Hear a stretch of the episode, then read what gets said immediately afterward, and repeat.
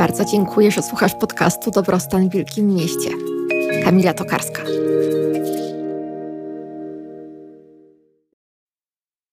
Hejka! Jest ze mną właśnie Tomasz Kwieciński, to terapeuta, który prowadzi podcast Terapia Psychodoliczna. Tomasz fascynuje się łączeniem rozwoju osobistego, klasycznej psychologii i niekonwencjonalnych metod. Jest autorem książki Follow the Call o terapeutycznych świadczeniach w poszerzonych stanach świadomości. A o czym dziś rozmawiamy? E, będzie o tych odmiennych stanach, które nie myślę nie dotyczą, bo mogą być następstwem jakichś trudnych doświadczeń, albo mogą być indukowane oddechem, różnymi substancjami. E, będzie o tym, jak domykać intensywne przeżycia, żeby przełożyło się na rozwój osobisty. Wiele osób uważa, że takie doświadczenia są dość zwodnicze, że to jest ciekawe, ale potem nie daje się przełożyć na nasze życie. A jeszcze inni ciągle powtarzają te doświadczenia, bo pomimo tego, że dostali tą wiadomość, to nie są w stanie odłożyć słuchawki, ale też są osoby, które mają nadmierne oczekiwania. Naprawdę wierzą, że jakaś jedna sesja wyleczy ich z depresji, którą mieli przez całe życie. Ale też są osoby, e, które mówią, że miały taką podróż, albo to im się samo przytrafiło i że dzięki tej podróży odzyskały utracone części siebie. Że mają teraz dostęp do mocy, by zrealizować swoje cele, żeby odzyskać wolność. Też dzięki Tomkowi poznałam taki, taką historię, że jest jakiś pielgrzym, który jest na pustyni, e, widzi taki wielki głaz i tam jest napisane na nim odwróć mnie i przeczytaj. Więc z wielkim trudem udaje mu się ten głaz tam przerzucić, a tam pod spodem jest napisane dlaczego pragniesz więcej wiedzy, skoro tak mało korzystasz z tego, co już masz. No i chyba o tym jest właśnie integracja doświadczeń. To jak? Integrujemy się? Jedziemy. To cześć. Witam cię serdecznie, witam twoich słuchaczy. Cześć. Zajmujesz się integracją doświadczeń, doświadczeń trudnych, doświadczeń nietypowych. E, wiadomo, że one mogą się brać z różnych źródeł, tak? To może być farmakologiczne, może być z oddychania, którego ty uczysz, E, mogą to być różne źródła, ale tak naprawdę mówi się jedną rzecz, że tak naprawdę ważna jest integracja. Dlaczego o tą integrację tak trzeba bardzo zadbać? No, odpowiedź na to pytanie może być tak naprawdę bardzo, bardzo szeroka. Zaczynając tak globalnie i, i wszechstronnie, powiedziałbym, że mózg człowieka generalnie nie najlepiej radzi sobie z integrowaniem i składaniem w całość tego, co się wydarzyło. Nie najlepiej to znaczy jakoś sobie radzi, no bo jednak przetrwaliśmy te miliony lat. Jesteśmy zazwyczaj w miarę jakoś spójnymi osobami i potrafimy y, to swoje życie w jakiś spójny sposób mniej więcej prowadzić, ale jednak myślę, że, że każdy się zetknął z tym, że pewne doświadczenia z naszego życia, czy to z dzieciństwa, czy to z poprzednich związków, zostały przez nas y, przetworzone w sposób, który nie jest optymalny, tak to podsumujmy. Czyli że chociażby powiedzmy może o związkach, bo to będzie, to będzie kwestia pewnie znana dla większości osób, że wydarzyło się coś w naszym poprzednim związku, co ktoś patrzący z boku mógłby zupełnie inaczej skomentować i poradzić nam zupełnie inne wyciągnięcie wniosków niż to, które my wyciągnęliśmy. I niejednokrotnie ktoś po jakimś dużym cierpieniu związanym z rozstaniem wchodzi często w takie nieracjonalne postawy, mówiąc nigdy z nikim się nie zwiąże, albo w następnym związku będę robić już tylko tak i tak i tak. I to jest jeden z objawów tego, że mózg po prostu nie przetworzył należycie tego, co się wydarzyło.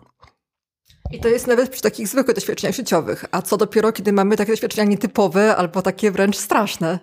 Dokładnie, dokładnie. Przy zwykłych, y, w takim małym tylko powiedziałbym znaczeniu, y, że to doświadczenie, jeśli jest połączone z silnymi emocjami, to wtedy nam trudniej jest to ułożyć sobie w całość y, z silnymi emocjami albo z dużymi zmianami. Dlatego często też pewne podróże mogą być dla nas trudne do zintegrowania i to nawet mówimy o takich przyjemnych wakacyjnych podróżach, kiedy jest zbyt dużo zmian dla naszego mózgu, to on sobie trochę z tym nie radzi. Nie zawsze, żeby było jasne, ma to jakieś drastyczne konsekwencje, ale czasem możemy chociażby wspominać takie doświadczenie gdzieś na jakiejś egzotycznej wyspie, jakby to był trochę sen.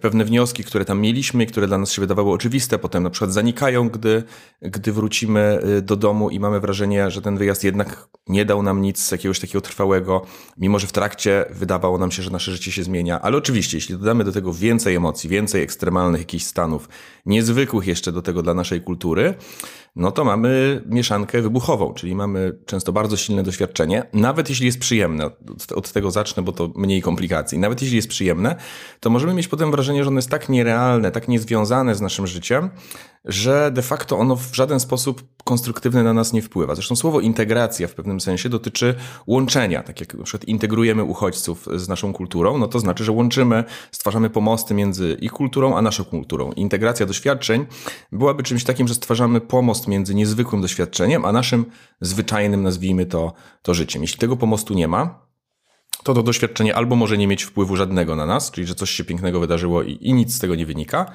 albo nieraz się też zdarza, że ma wpływ destruktywny, że y, zamiast zrobić coś fajnego z naszym życiem, to nieraz takie doświadczenie jeszcze bardziej może nam pokomplikować różne sprawy. Bo to jest właśnie klucz tak? Że mamy na przykład jakieś fajne wakacje, gdzie postanawiamy zmienić swoje życie, albo mamy jakieś doświadczenie graniczne, kiedy też jakby mamy takie właśnie, nie wiem, że liczy się rodzina, miłość, a potem wracamy do naszej pracy, wracamy do takiego szarego życia i absolutnie nic się nie zmienia. A szkoda, bo te doświadczenia mogłyby być y, właśnie punktem wyjścia naszego rozwoju. Dokładnie, dokładnie tak jak mówisz. Często to można zaobserwować nawet chociażby na filmach. Ja niejednokrotnie już w jakimś dzieciństwie, okresie dojrzewania oglądałem jakiś film, który mnie w jakiś sposób poruszył i stwierdzałem, że okej, okay, chciałbym się zachować tak jak główny bohater. No a potem patrzę, że jakby no nie zachowuje się tak jak ten główny bohater, pod, pod żadnymi względami, czy to pod kątem determinacji, czy to pod kątem etyki, że tak jakby obejrzałem, poruszyło mnie, ale przez to, że na przykład nie zadałem sobie różnych pytań, nie włożyłem wysiłku, żeby to ćwiczyć w konkretnych kontekstach, tylko zostałem na, na poziomie czasami jakichś takich bardzo ogólnych wniosków, typu warto być dobrym człowiekiem, no to to się nie przyjęło w żadnym kontekście mojego życia, w którym na przykład do tej pory był, był z tym problem. A jak pracować właśnie z taką intencją, tak? Czyli mam takie doświadczenie, postanawiam sobie, że e, teraz to chcę zmienić moje życie, albo na przykład, że teraz będę wybierać miłość, albo że teraz to zmienię pracę. E, co zrobić, żeby, nie wiem, w trakcie może tego doświadczenia, że to jest możliwe, albo zaraz po nim, żeby ta intencja z nami była, żeby to wzrastało, a nie, że jak tylko się skończy doświadczenie, to po prostu zapominamy o tym temacie. Wiesz, to proste pytanie, jak, co zrobić, tak naprawdę jest niesamowicie skomplikowane i można by kilka godzin spędzić na umówieniu o tym, jak optymalnie można to zrobić. Przede wszystkim y, warto zacząć od podejścia, czyli od samego tego faktu, że ok, potrzebna jest nam jakaś integracja. To nie zrobi się samo. To nie jest tak, że coś nam poruszyło i od tej pory zrobi się to samo. Ja to pamiętam, pierwsze takie doświadczenie miałem e, bardzo, bardzo poważne, gdy zetknąłem się ze śmiercią dwóch bliskich dla mnie osób. E, tragiczną śmiercią w wieku nastoletnim.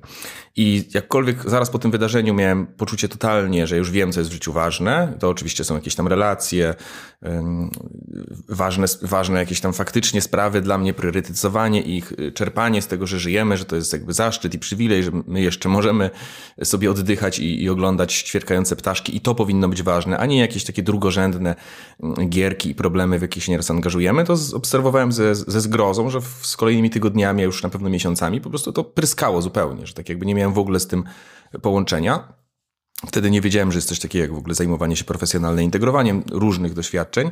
No więc po prostu zostawałem bez żadnych narzędzi i, i to po prostu pryskało. I tak jest z większością doświadczeń. Każde doświadczenie ma jakieś y, ograniczone pole, pole działania. Oczywiście mocniejsze doświadczenia będą miały większe to pole, lżejsze będą miały mniejsze.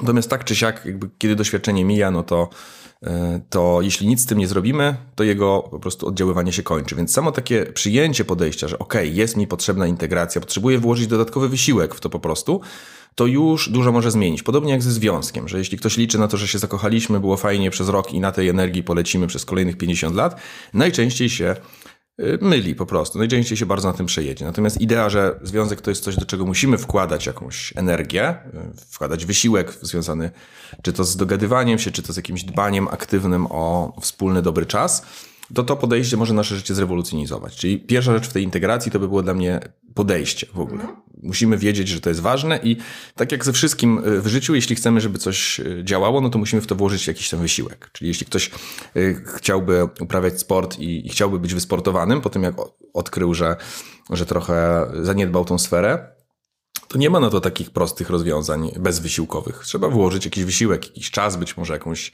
inwestycję, być może zdobyć jakąś wiedzę, no i ćwiczyć przede wszystkim i, i się męczyć. Więc podobnie będzie tutaj, że z integracją jest związany pewien wysiłek.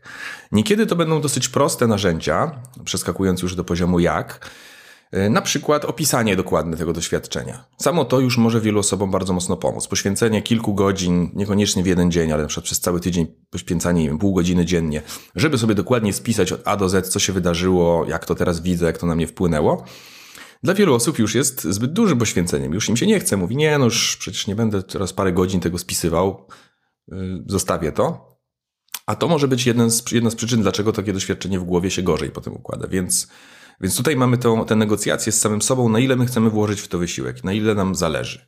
I generalnie, jeśli nam zależy na tym, żeby to doświadczenie nas wpłynęło, to musimy znaleźć sposób, jak ten wysiłek włożyć, i wtedy już jest kwestia konkretnych narzędzi, którymi możemy to doświadczenie właśnie zintegrować.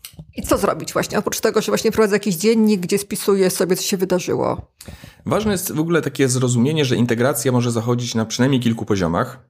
Poczynając od fizycznego. Fizyczny jest zazwyczaj zarezerwowany dla takich niezwykłych sytuacji, no ale jeśli mówimy na przykład o spinaczce w górach, no to podstawa to jest odpocząć po takiej spinaczce, na przykład nawodnić się, zjeść odpowiednio i dać sobie czas na, na regenerację. I podobnie będzie z wieloma rzeczami, gdzie jest zaangażowane w to mocno e, ciało nasze, nasze ciało fizyczne. To oczywiście jest banał w pewnych kwestiach. Wiadomo, że warto odpocząć, wiadomo, że, że warto doprowadzić fizycznie do porządku, ale niektórzy o tym zapominają, dlatego o tym warto wspomnieć. Natomiast często te najważniejsze pola integracji to są przynajmniej trzy takie główne, czyli emocjonalna, mentalna i behawioralna. Emocjonalna integracja będzie polegała na tym, że pewne niedokończone jeszcze uczucia, które gdzieś w nas były w czasie takiej sytuacji, one potrzebują jakiegoś ujścia, jakiegoś dokończenia. Są sytuacje, gdzie to będą raczej przyjemne rzeczy, czyli mówiąc kolokwialnie, było nam tak przyjemnie, że aż nasz mózg tego nie był w stanie przetworzyć, więc nieraz potrzebujemy sobie to jeszcze powspominać, poopowiadać. I tutaj też chcę zaznaczyć, że wiele z takiej integracji zachodzi u ludzi samoczynnie. E, pewnie nie jeden ze słuchaczy mógł się złapać na tym, że był na fascynującej podróży i potem przez miesiąc codziennie opowiada o tym kolejnym znajomym. I to jest właśnie przykład tego, jak mózg samoczynnie nas doprowadza do tej integracji. I możemy poczuć nieraz, że powiedzenie o tym piątej, szóstej osobie nam powoduje jakieś takie uporządkowanie sobie tego w głowie. Te emocje już przestają być takie intensywne w jakiś sposób mózg przechodzi nad tym do porządku dziennego. Więc emocje to jest jedna sprawa, szczególnie ważna w trudnych sytuacjach, bo część z tych rzeczy niezintegrowanych to są tak naprawdę ciężkie rzeczy, poczynając od doświadczeń psychodelicznych, od których, od których zaczęliśmy, które mogą być trudne, przez różne inne doświadczenia z szeroko rozumianych sposobów intencjonalnych wchodzenia w odmienne stany świadomości, ale też takie właśnie życiowe, związkowe, odchodzenie bliskich osób, utrata pracy nagła, to też są doświadczenia, które wymagają jakiejś e, integracji i nieraz na poziomie tych emocji będzie się odbywała główna praca. Czyli wynika to z tego, że w trakcie doświadczenia nieraz nie mieliśmy przestrzeni i okazji wyrazić, a nawet poczuć często wszystkiego, co się faktycznie w nas wydarzyło. No szczególnie przy traumie, kiedy mamy wypadek samochodowy, to nie mamy czasu siedzieć i przeżywać tego lęku e, i innych pojawiających się tam rzeczy. Jeśli jesteśmy ofiarą jakiejś napaści, no to też nie ma momentu, żeby zrobić stop klatkę i sobie poprzeżywać wszystko od strachu przez wstyd, aż po złość w kierunku agresorów. Zazwyczaj jest tak szybka sytuacja, jesteśmy tak zaabsorbowa zaabsorbowani walką o przetrwanie, czy też jakimś zamrożeniem, że po prostu wszystkie emocje zostały gdzieś tam zepchnięte. I często praca z traumą będzie, która jest de facto tak naprawdę integracją traumatycznego doświadczenia, będzie się opierać w dużej mierze na dajście, danie ujścia tym wszystkim emocjom, tym wszystkim doznaniom, które się wtedy wydarzyły. Więc to jest jeden, jedna z rzeczy, emocje. E, jeśli mówimy o drugiej rzeczy, to jest zrozumienie mentalne, czyli, czyli i tu by były bardzo często używane metody w rodzaju tego, o czym mówiłem, spisywanie sobie, jakiegoś rodzaju odtwarzanie tego, opowiadanie często ma też funkcję mentalną, czyli sprawienie, żeby nasz umysł umiał to sobie jeszcze raz ułożyć w odpowiedni sposób, już bez emocji, już po fakcie. I tak jak w terapii bardzo często wracamy do przeszłości, żeby z, takiego, z takiej pozycji dorosłego przyjrzeć się doświadczeniom, gdy byliśmy na przykład dziećmi, albo gdy czuliśmy się jak dzieci bezradne w jakiejś sytuacji, tak samo będzie tutaj. Czyli jeszcze raz układamy sobie wszystko e, układamy sobie wszystko w całość i samo to już nieraz naszemu umysłowi wystarczy, żeby przynajmniej takie łatwiejsze doświadczenia sobie, sobie ułożyć, bo spisując to możemy już zauważyć, że aha, tutaj jest jakiś szczegół, który zazwyczaj pomijam w opowiadaniach. E, albo tutaj jest jakiś szczegół i faktycznie nie poświęciłem temu więcej, więcej uwagi. Więc samo takie wysilenie się trochę, żeby zrozumieć bardziej, co, to, co tam się wydarzyło, może być, e, może być istotne. I w przypadkach sytuacji bardziej codziennych ten element mentalny może być mniej ważny, ale jeśli zetkniemy się z czymś niecodziennym, a czymś takim może być chociażby podróż psychodeliczna, no to tym bardziej jest istotne, co, co tam się wydarzyło, co mogło oznaczać te niezrozumiałe wizje, e, dlaczego nagle pojawiło mi się coś zupełnie innego niż do tej pory myślałem o swoim na przykład dzieciństwie czy o swoim związku. Która z tych wersji jest prawdziwa, jeśli ktoś na przykład jest ogólnie dosyć zadowolony z życia, ma, ma takie doświadczenie, poza z którego ma wrażenie, że jego życie jest bez sensu i jest nieszczęśliwy, no to powstaje pytanie, co tutaj jest prawdziwe, jakby, czy to mi się wydawało, czy może to jest prawda, a wcześniej mi się wydawało i często, często czy to porozmawianie ze specjalistą od integracji, czy też w ogóle spisanie sobie tego, użycie kilku technik zorientowanych na bardziej takie mentalne zrozumienie, może nam rozjaśnić pewne, pewne te kwestie.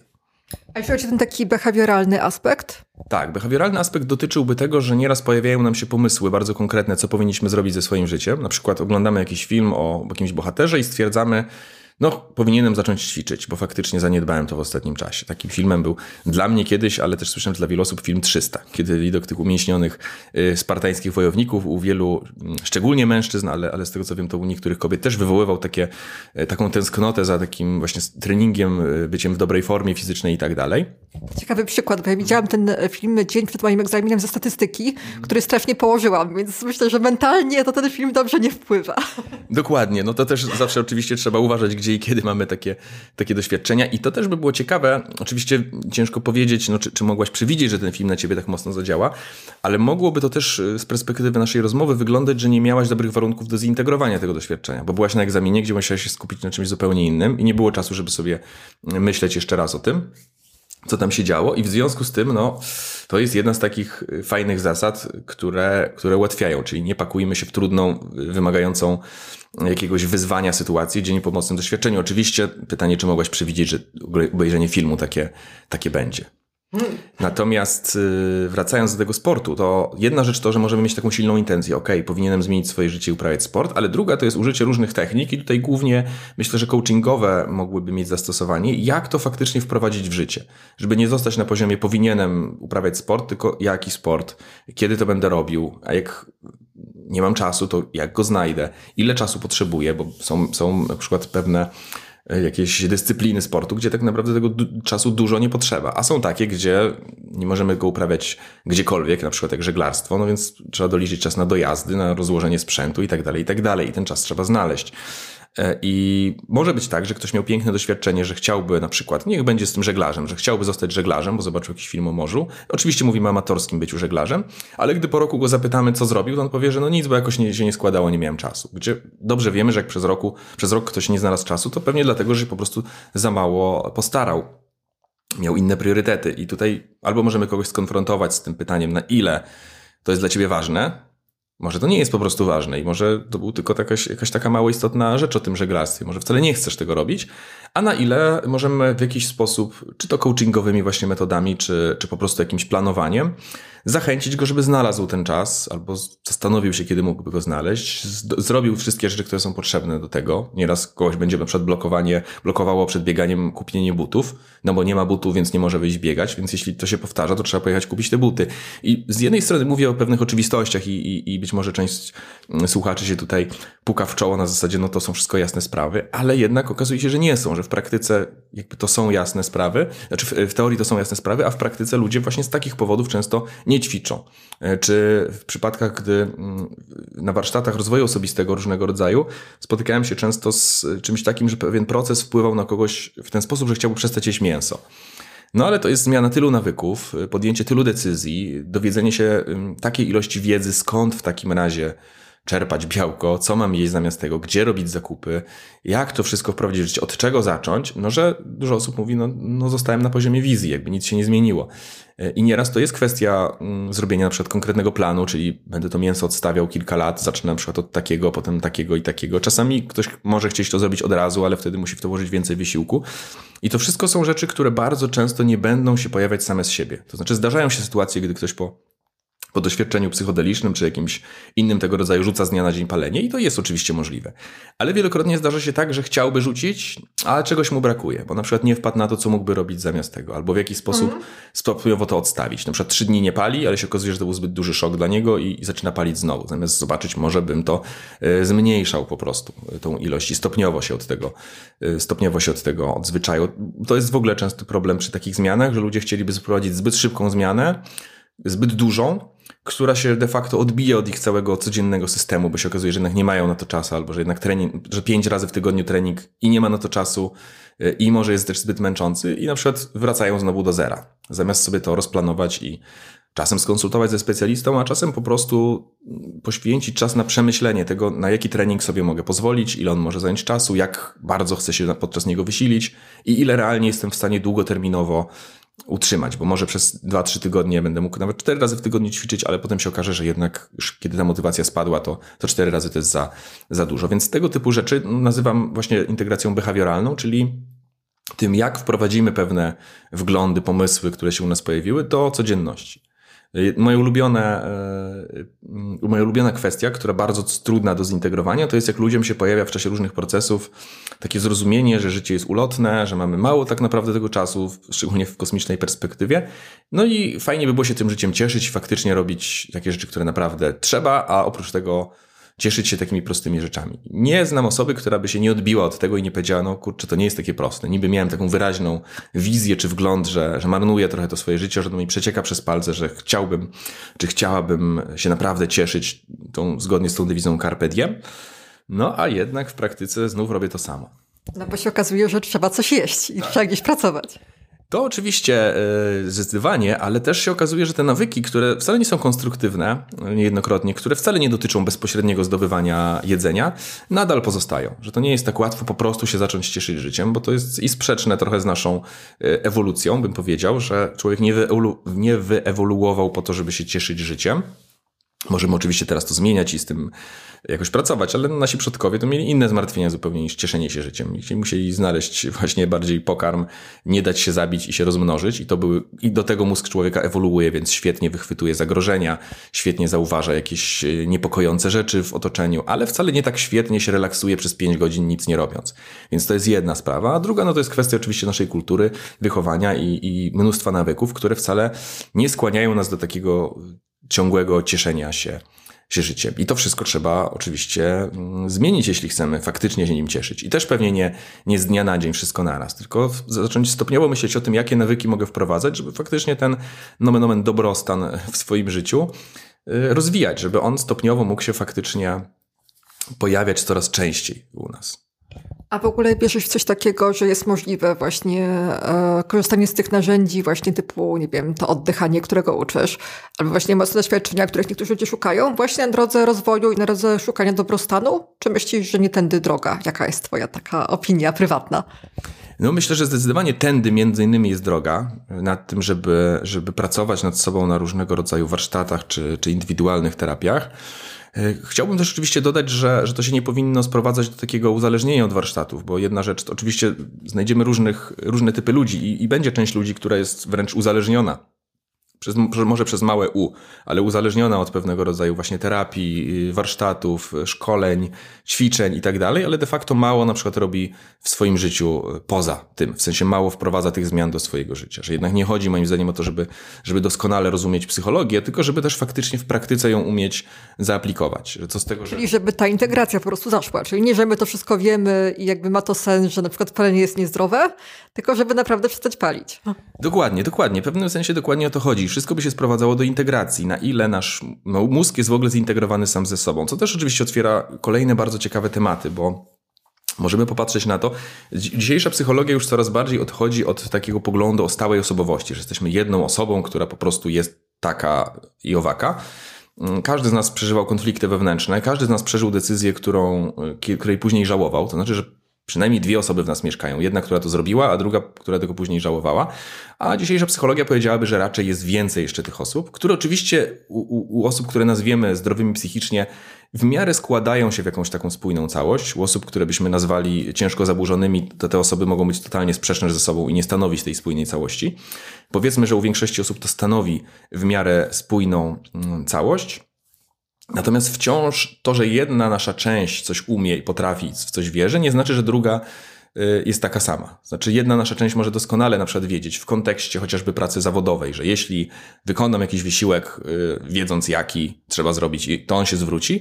W tym samym czasie możemy w innym obszarze, na przykład obszarze relacji y, romantycznych, nie mieć tej wiedzy i mieć wrażenie, nie, ja po prostu nigdy nikogo nie znajdę, po prostu jestem do niczego. Czyli jedna osoba, która w teorii ma jakąś wiedzę, okazuje się, że jej, albo nie w teorii, tylko w praktyce, w całej dziedzinie życia ma jakąś wiedzę, w innej dziedzinie może jej nie aplikować. I, i, nie, i, i choć wydaje się to tajemnicze, to można to sprowadzić po prostu do tego, że nasze różne części nie są ze sobą dobrze zintegrowane. I bardzo często terapia tak naprawdę mm, polega na tym, że jedna nasza część, którą możemy w przypadku terapii często nazwać zdrowym dorosłym albo opiekuńczym rodzicem, uczy naszą inną część, którą byśmy nazwali na przykład zaranionym dzieckiem, pewnych zasobów, przekazuje pewne zasoby, przekazuje mm, pewną wiedzę. Na przykład to, że możesz przeżywać uczucia i, i, nie musisz się ich wstydzić, albo że, że nie jesteś odpowiedzialny za to, że ktoś cię źle potraktował i tak dalej, i tak dalej. Bardzo duży, duża część tak zwanej twardej terapii i różnych ćwiczeń terapeutycznych polega na tym, że jedna część naszego mózgu, czy też umysłu uczy inną część. E, czyli de facto to jest ciągła integracja jednego z drugim. I też prowadzić takie zajęcia, gdzie uczysz tego integrowania, bo to nie jest po prostu taka cecha osobnicza, że jedna osoba umie, a druga nie umie, tak jak z tym opowiadaniem o wakacjach, że jedna osoba będzie kogoś przez pół roku zamęczać jakąś historią, co jej się przydarzyło, a druga tam powie to raz jednemu koledze i uzna, że po prostu skoro zostało to powiedziane, to już jakby koniec. E, to jest coś, czego się można nauczyć, tak? Więc e, jakbyś może polecił jakieś ćwiczenie albo powiedział, jak uczyć tego innych. Tak, no generalnie odpowiadając na kilka rzeczy, które poruszyłaś, na pewno jest to rzecz, której się trzeba uczyć, bo mało kto nas tego uczył i, i my w ogóle wydaje mi się, że jeszcze byliśmy wychowywani e, no ja mam prawie 40 lat, więc mówię o tym pokoleniu, e, w takim podejściu raczej, że człowiek jest jakąś osobą, no albo coś umie i rozumie, albo nie umie i nie rozumie. Nie było takich niuansów nigdzie wprowadzanych, że okej, okay, widzę, że tutaj rozumiesz, ale w tym kontekście nie rozumiesz, więc, więc nikt nas tego po prostu nie uczył, nie było w ogóle takiej wiedzy. I oczywiście pewne osoby będą lepiej sobie radzić z tym, a pewne gorzej, i to może być związane też wcale niekoniecznie z genetyką, chociaż może też, ale z wychowaniem, że te, te osoby, które miały na przykład trudniejsze środowisko, mogą być przyzwyczajone, że na przykład pewne ich części są akceptowane, a pewne nie. W związku z tym pewne części na przykład się lepiej rozwijały, być może na przykład intelektualne części, bo rodzice stymulowali kogoś do, do nauki i czytania książek, a na przykład emocjonalne części mogły nie być wcale rozwijane, bo rodzice w tym samym czasie, niby, niby dbając o dziecko, rozwijając je intelektualnie, na przykład nie zadbali o jego rozwój emocjonalny i na przykład krytykowali go za przeżywanie różnych różnych emocji, albo nie tłumaczyli mu różnych rzeczy, tylko go zmuszali i tak dalej, i tak dalej. Więc może być tak, że te części się nie rozwinęły porówno z uwagi właśnie na, na środowisko i ta osoba będzie miała większy problem z tym, żeby zrozumieć, że w ogóle czasem może się zachować bardzo mądrze, a czasem bardzo głupio i będzie miała dużą potrzebę domknięcia tego, to jaki ja w końcu jestem, mądry jestem czy głupi jestem i nieraz nie będzie wiedzieć, a nieraz podsumuje się pewną etykietką, która nie jest zgodna z prawdą, bo nie dotyczy e, całego jej życia. No ja prowadzę zarówno, zarówno indywidualne sesje, jak i różne warsztaty, gdzie jest to wątek przeze mnie dosyć często poruszany. E, jedną z moich specjalności jest właśnie tak zwana integracja psychodeliczna, czyli związana z odmiennymi stanami świadomości. Ktoś przeżywa odmienne stany świadomości, które teraz przeżywają pewien renesans z kolei i na nowo są brane na poważnie w różnych, na różnych uniwersytetach i w różnych chociażby gazetach, czy przez różne urzędy. A w Polsce nawet nie jest renesans, bo nie było tej pierwszej fali, więc to jest takie coś zupełnie nowego. Można tak powiedzieć, że ta pierwsza fala psychodeliczna przeszła e, prawie że bez echa, dotarła do nas z jakimś dużym opóźnieniem e, i, i nie wywołała takich mocnych wrażeń jak gdzieś na zachodzie. Natomiast jakby to przechodzi renesans i ludzie czytają, że to może zmienić życie, wyleczyć z depresji i tak dalej, co jest w dużej części prawdą z pewnymi gwiazdeczkami, które warto by było dodać.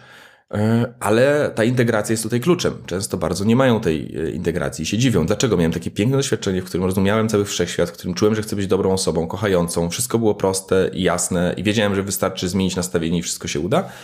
No a mija tydzień i czy miesiąc, bo to potrafi trwać taka euforia nawet miesiąc, no i znowu jestem po staremu w tym samym punkcie. Odpowiedzi na to pytanie jest bardzo dużo. Od tego, że doświadczenie nie zostało zintegrowane, więc nie wywarło dobrego wpływu, aż po to, że wywarło dobry wpływ, ale ktoś spodziewał się zero-jedynkowego przeskoku, więc mimo tego, że ktoś powiedzmy upraszczając, polepszyło się jego życie o 30%, to zauważa, że 70% zostało takie samo i wyciąga wniosek, nic się nie zmieniło na przykład. I to obie te rzeczy są elementem tak naprawdę właśnie integracji, zarówno to, jak faktycznie wywoływać pewne zmiany, jak i to, żeby zauważać pewne zmiany, które się wydarzyły i, i nie etykietować tego, że skoro coś jeszcze robię po staremu, to nic się nie zmieniło. A do tego też wszyscy mamy tendencję.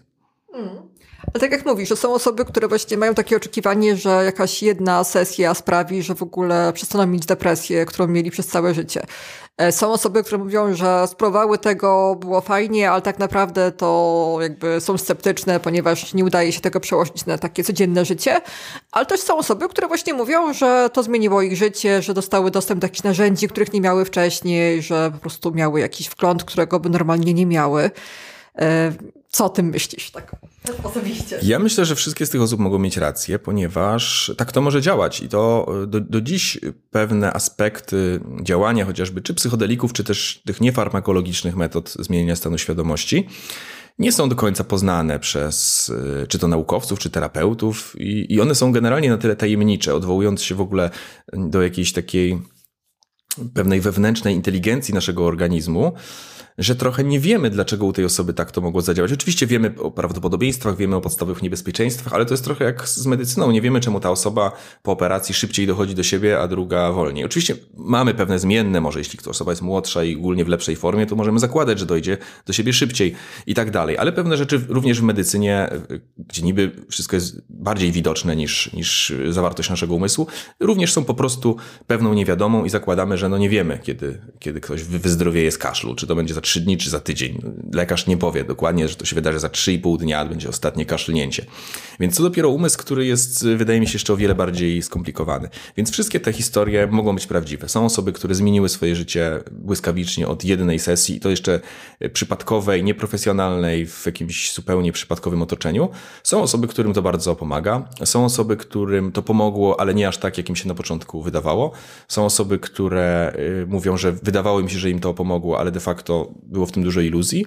Są osoby, które mówią, że im trochę to zaszkodziło, a są osoby, które przeżyły traumę podczas doświadczenia psychodelicznego i im bardzo to zaszkodziło, więc wszystkie te osoby jakby istnieją i myślę, że przykład każdej z tych osób mm, poznałem osobiście. Abyś polecał komuś, jakby ci tak się zapytał, oczywiście nie tutaj w gabinecie, bo tutaj nie możesz coś takiego polecać, ale gdyby ktoś miał problem i zapytał cię, czy warto, Powiem tak, abstrahując od tego, co jest jednak dosyć ważne, że w Polsce w ogóle y, polecenie komuś zażycia nielegalnej substancji jest przestępstwem, więc chociażby z tego powodu nie mogę polecić, ale zakładając, że mieszkałbym w innym kraju, gdzie ten problem by nie występował, również nie poleciłbym losowej osobie, żeby po prostu eksperymentowała na sobie z psychodelikami. Y, mimo, że od dawna, zanim, zanim y, to stało się na nowo popularnym tematem wśród psychologów, terapeutów i naukowców, jestem sam osobiście dosyć przychylnie do tego nastawiony i nie ukrywam, że sporo takich doświadczeń przeżyłem na sobie. I też napisałem na ten temat całą książkę, więc jakby jestem w pewnym sensie no, entuzjastą w ogóle tego, że coś takiego istnieje. Wciąż na tyle jest dużo e, specyficznych, różnych rodzajów ryzyka, które mogą się z taką sesją wiązać, żebym tego nie polecił. Podobnie jak nie poleciłbym nikomu wsiadania do helikoptera bez zrobienia skomplikowanego kursu i szkolenia i sam bym nigdy takiego helikoptera nie wsiadł, e, nie mając e, specjalistycznej wiedzy. Więc ja bym do tego to tak porównał, że że trzeba mieć sporą wiedzę na temat tego, jak odmienne stany świadomości działają, więc więc nie poleciłbym na pewno komuś, żeby tak skakał na głęboką wodę. Szczególnie w przypadku, kiedy psychodeliki akurat z tych wszystkich e, sposobów wchodzenia w odmienne stany są najbardziej niebezpieczne. E, dlatego, nie dlatego, że po prostu są złe czy coś w tym stylu, tylko, tylko bardzo technicznie na to patrząc. To są stany, które stosunkowo łatwo uzyskać. Nie trzeba siedzieć tydzień na przykład zamkniętym w ciemności, gdzie Albo się odwodnić, tak. albo tam. Dokładnie, dokładnie. Że są różne starożytne metody szamańskie, które wymagają takiego wysiłku, że zakładamy, że już ktoś naprawdę wie i chce, co pozwala stwierdzić, że może, może, to, może wie, co robi trochę. Mm. Chociaż też pytanie, czy ja bym kogoś tak z ulicy polecał zamykać się na tydzień w ciemności. No to mogłoby być bardzo destabilizujące doświadczenie bez pomocy jakiegoś specjalisty. E, plus, y, a tutaj można to zrobić łatwo, szybko, godzinka i już jesteśmy w totalnie odmiennym stanie świadomości i nie można tego wyłączyć, bo o ile w te, siedzenie w ciemności można przerwać, jak ktoś pomyśli sobie po dwóch dniach, już mam naprawdę dziwne myśli, jakieś dziwne emocje, już to był głupi pomysł. Tak, to był głupi pomysł. To wychodzę z tej ciemności i przez jakiś czas będzie dochodził do siebie i oczy się będą przyzwyczajać do światła, ale jednak będzie raczej dominować euforia związana z tym ponownym wyciem na, na zewnątrz. W przypadku psychodelików nie możemy tego wyłączyć. Jeśli nie mamy jakichś różnych specjalistycznych, psychiatrycznych mm, medykamentów, są pewne lekarstwa, które mogą zatrzymać taki wpływ, ale no, one są na receptę i to są i to są lekarstwa przeznaczone często dla, dla osób w bardzo trudnych stanach więc większość osób nie wie, że one istnieją albo nie ma do nich dostępu, no to bez tych lekarstw nie da się tego przerwać. To jest czasami koszmarne ileś godzin, aż, aż coś przestanie działać i nawet jak fizyczny wpływ y, substancji zniknie, okazuje się, że może zostać mm, doświadczenie traumatyczne z nami dosyć sporo. I też znam takie przypadki, gdzie Wiele, wiele miesięcy czy nawet lat ludzie się potrafili męczyć po takim czasami nawet jednym bardzo nieudanym e, doświadczeniu psychodelicznym. Więc z uwagi na to nie polecałbym też, bo to bardzo zależy od, od osoby. E, gdy prowadzimy warsztaty na przykład oddychania holotropowego, czyli takiej metody stworzonej jako pewnego rodzaju imitacja bezpieczniejsza stanów psychodelicznych, na pewno legalna i też y, trochę bezpieczniejsza, więc tutaj nie mam oporów, żeby, żeby zachęcić, powiedzieć tak, polecam, bo nie jest to prawnie, prawnie obwarowane, to wciąż na przykład jest pewien typ osób, pewne typy osób y, z pewnymi schorzeniami, czy to fizycznymi, czy to psychicznymi, których nie możemy przyjąć na warsztat i zawsze robimy na przykład wywiad i, i formularz medyczny przed takim warsztatem, żeby zobaczyć, czy to nie jest jedna z tej y, osób z tej grupy, dla której takie doświadczenie może być niebezpieczne, nawet przy fachowej pomocy, nawet przy najlepszym możliwym wsparciu. Y, I, i są takie osoby, których po prostu nie przyjmiemy, albo przy których mamy poważne wątpliwości, bo ktoś może mieć lżejsze na przykład dolegliwości, ale po rozmowie z nim stwierdzamy, no nie wiadomo, czy to polepszy, czy to poprawi. I może być tak, że jeśli, że tak, może, może być doświadczenie, które wymaga bardzo dużo integracji, co sprowadza się do wysiłku i też, y, mówiąc wprost, nieraz pieniędzy, więc ktoś musi wiedzieć nieraz, że to jesteś w takim trudnym miejscu, że takie doświadczenie może, jest jakaś tam mała szansa, że cię błyskawicznie uzdrowi, ale dużo większa szansa, że rozpocznie jakiś proces zdrowienia, który może być pełen wyzwań i będzie trwał i będzie potrzebna pomoc specjalisty i czy, czy na to się piszesz i czy masz na przykład na to środki. E, uważałbym na przykład na osobę, która mówi, to jest moja ostatnia deska ratunku, jak to mi nie pomoże, to nic mi nie pomoże i, i nie mam środków, jestem spłukany, mam długi, jakby albo, albo mi pomożecie w ten weekend, albo, albo nic mi nie pomoże. Skłaniałbym się do tego, że niestety, ale to może nie być dobre miejsce dla tej osoby, bo ta presja y, może dodatkowo zaszkodzić, a nawet bez tej presji ciężko powiedzieć, czy ta osoba w ten jeden weekend y, wyleczy wszystkie swoje problemy. Zazwyczaj to się zdarza rzadko. Y, już nie chcę wchodzić w jakieś takie fachowe sformułowania, ale jest też, zdarzają się takie gwałtowne poprawy, które na jakiś czas mogą być tak jakby w cudzysłowie zachętą e, do jakiegoś wzięcia się za siebie. My to nazywamy transmodulacją koeksa, czyli jakiegoś rodzaju przekształceniem dominującego w danym momencie schematu z negatywnego na pozytywny, co nie jest y, jednoznaczne, nie jest równoznaczne z takim trwałym uzdrowieniem, bo ta osoba za trzy miesiące może znowu wrócić w dół i, i znowu mieć problemy. Natomiast może być tak, że pojawi się u niego gwałtowna, u takiej osoby gwałtowna poprawa, która pomaga wtedy na przykład zająć się jakimiś rzeczami, wprowadzić pewne zmiany do życia, nabrać wiatru w żagle. Wciąż nie znaczy to, że ta osoba się uzdrowiła na, na zawsze i rozwiązała wszystkie swoje problemy, bo w, w to mi ciężko uwierzyć, żeby to było, żeby to było możliwe przy jednej sesji. I nawet fani y, najwięksi, czy czy lekarze, naukowcy, którzy pracowali z odmiennymi stanami świadomości i pracowali na przykład z psychodelikami, gdy to było legalne, mówili, że poważnych zaburzeń praktycznie się w jedną sesję raz na zawsze nie da wyleczyć. Że pamiętam z wykładów profesora Grofa, od którego miałem przyjemność się uczyć, że on powiedział, że jeden z największych przełomów terapeutycznych, jakie widział, powiedział, że dla niego to graniczyło z cudem, to to zobaczył, to było po trzech sesjach. I powiedział, że to jest jedna sytuacja na 50 lat, jaką widział. Po trzech, czyli po jednej no, znaczy, że, że jest mała szansa. I jeśli ktoś jasno mówi, że, że nie ma jakby zasobów i chęci na więcej, to też bym powiedział, że lepiej nie ryzykować, bo to tak jak na terapii, że zrobienie, na klasycznej terapii występuje taki fenomen, że przejście kilku sesji, czy kilkunastu nawet, może na jakiś stan pogorszyć, e, na jakiś czas pogorszyć stan pacjenta i dopiero jakby, e, gdy go rozbijemy na części i z powrotem złożymy, to czuje się lepiej. Analogicznie podczas remontu mieszkanie może wyglądać gorzej niż wcześniej, co jest oczywiście jasne dla wszystkich i dopiero ten remont, jak dokończymy, to znowu mieszkanie będzie wyglądać lepiej. Oczywiście, podobnie jak w przypadku terapii, to musi być udany i dobrze zrobiony remont. Więc tak samo, gdyby ktoś powiedział, czy po tygodniu remontu mieszkanie będzie wyglądać lepiej? Nie wiadomo i raczej wątpię, chyba że to byłby malutki remoncik. I tak samo po jakichś tam y, sesjach terapii może być tak, y, że będzie gorzej przez jakiś czas. I, I, identycznie to może wyglądać z sesjami w odmiennych stanach, czyli osoba może się poczuć gorzej przez jakiś czas. I nie wie, czy czuje się gorzej, bo po prostu zachodzi naturalny proces zdrowienia, tak zwanego remontu, czy czuje się gorzej, bo coś poszło nie tak. Więc przestrzegałbym na pewno przed jakimś eksperymentowaniem na własną rękę. Też chcę tu zaznaczyć, że to nie znaczy, że każdy, kto to zrobi, będzie cierpiał, bo być może słuchają mnie mm, jacyś ludzie, którzy mają takie doświadczenia za sobą i mówią, ej, zaraz, ale tu nie ma co tak straszyć, ja zrobiłem to parę razy, jest super. I oczywiście tak może być. I może być takich osób bardzo dużo, może być ich nawet być może więcej niż połowa. Zresztą teraz to jest naprawdę tak. łatwe. To nie jest tak, że trzeba te jakieś substancje w ogóle zdobywać. Mi się wydaje, że taka, nie wiem, powiedzmy klinika ketaminowa to jest obok Ikei, e, że te rzeczy naprawdę są dostępne po prostu. Tak, tak. Kliniko, barierą barierą w klinice ketaminowej jest oczywiście jeszcze cena, natomiast kupienie grzybni z, z grzybami jest w Polsce legalne i jest bardzo proste, więc myślę, że, że wielu osób już nie blokują y, takie prozaiczne rzeczy jak zdobycie środka. Być może nawet więcej niż 50% osób czuje się lepiej po tym. I tak wychodzi z jednego z badań. Wciąż byłbym ostrożny, żeby, żeby zachęcić do tego, bo bo jeśli trafimy na tą osobę, która się nie poczuje lepiej, no to tak naprawdę zrobiłbym, zrobiłbym jej krzywdę taką zachętą. Więc myślę, że każdy przypadek jest indywidualny. I ja to często też porównuję do takiego oczywiście bardzo kontrowersyjnego e, tematu, jak na przykład jeżdżenie samochodem po dwóch piwach. Czy ktoś może pojechać samochodem po dwóch piwach i powiedzmy przejedzie pół miasta i nic mu się nie stanie? Duża szansa, że tak, tak naprawdę, bądźmy szczerzy, no duża szansa, że nic się nie stanie, tylko czy jest sens tak ryzykować? Bo jak się stanie, to się okaże, że, że to, co się stało, jest y, czasami kilka, czasami kilka tysięcy razy gorsze niż konsekwencje, które byśmy mieli nie jadąc tym samochodem, czyli przed wezwanie taksówki albo zostawienie gdzieś samochodu. Więc może być tak, że oczywiście wiele razy się coś zrobi i, i relatywnie mała szansa, że coś się stanie, ale jednak przez to, że te konsekwencje tego, że coś się stanie mogą być ogromne, to mówimy często nie róbmy tego, to nie jest bezpieczne.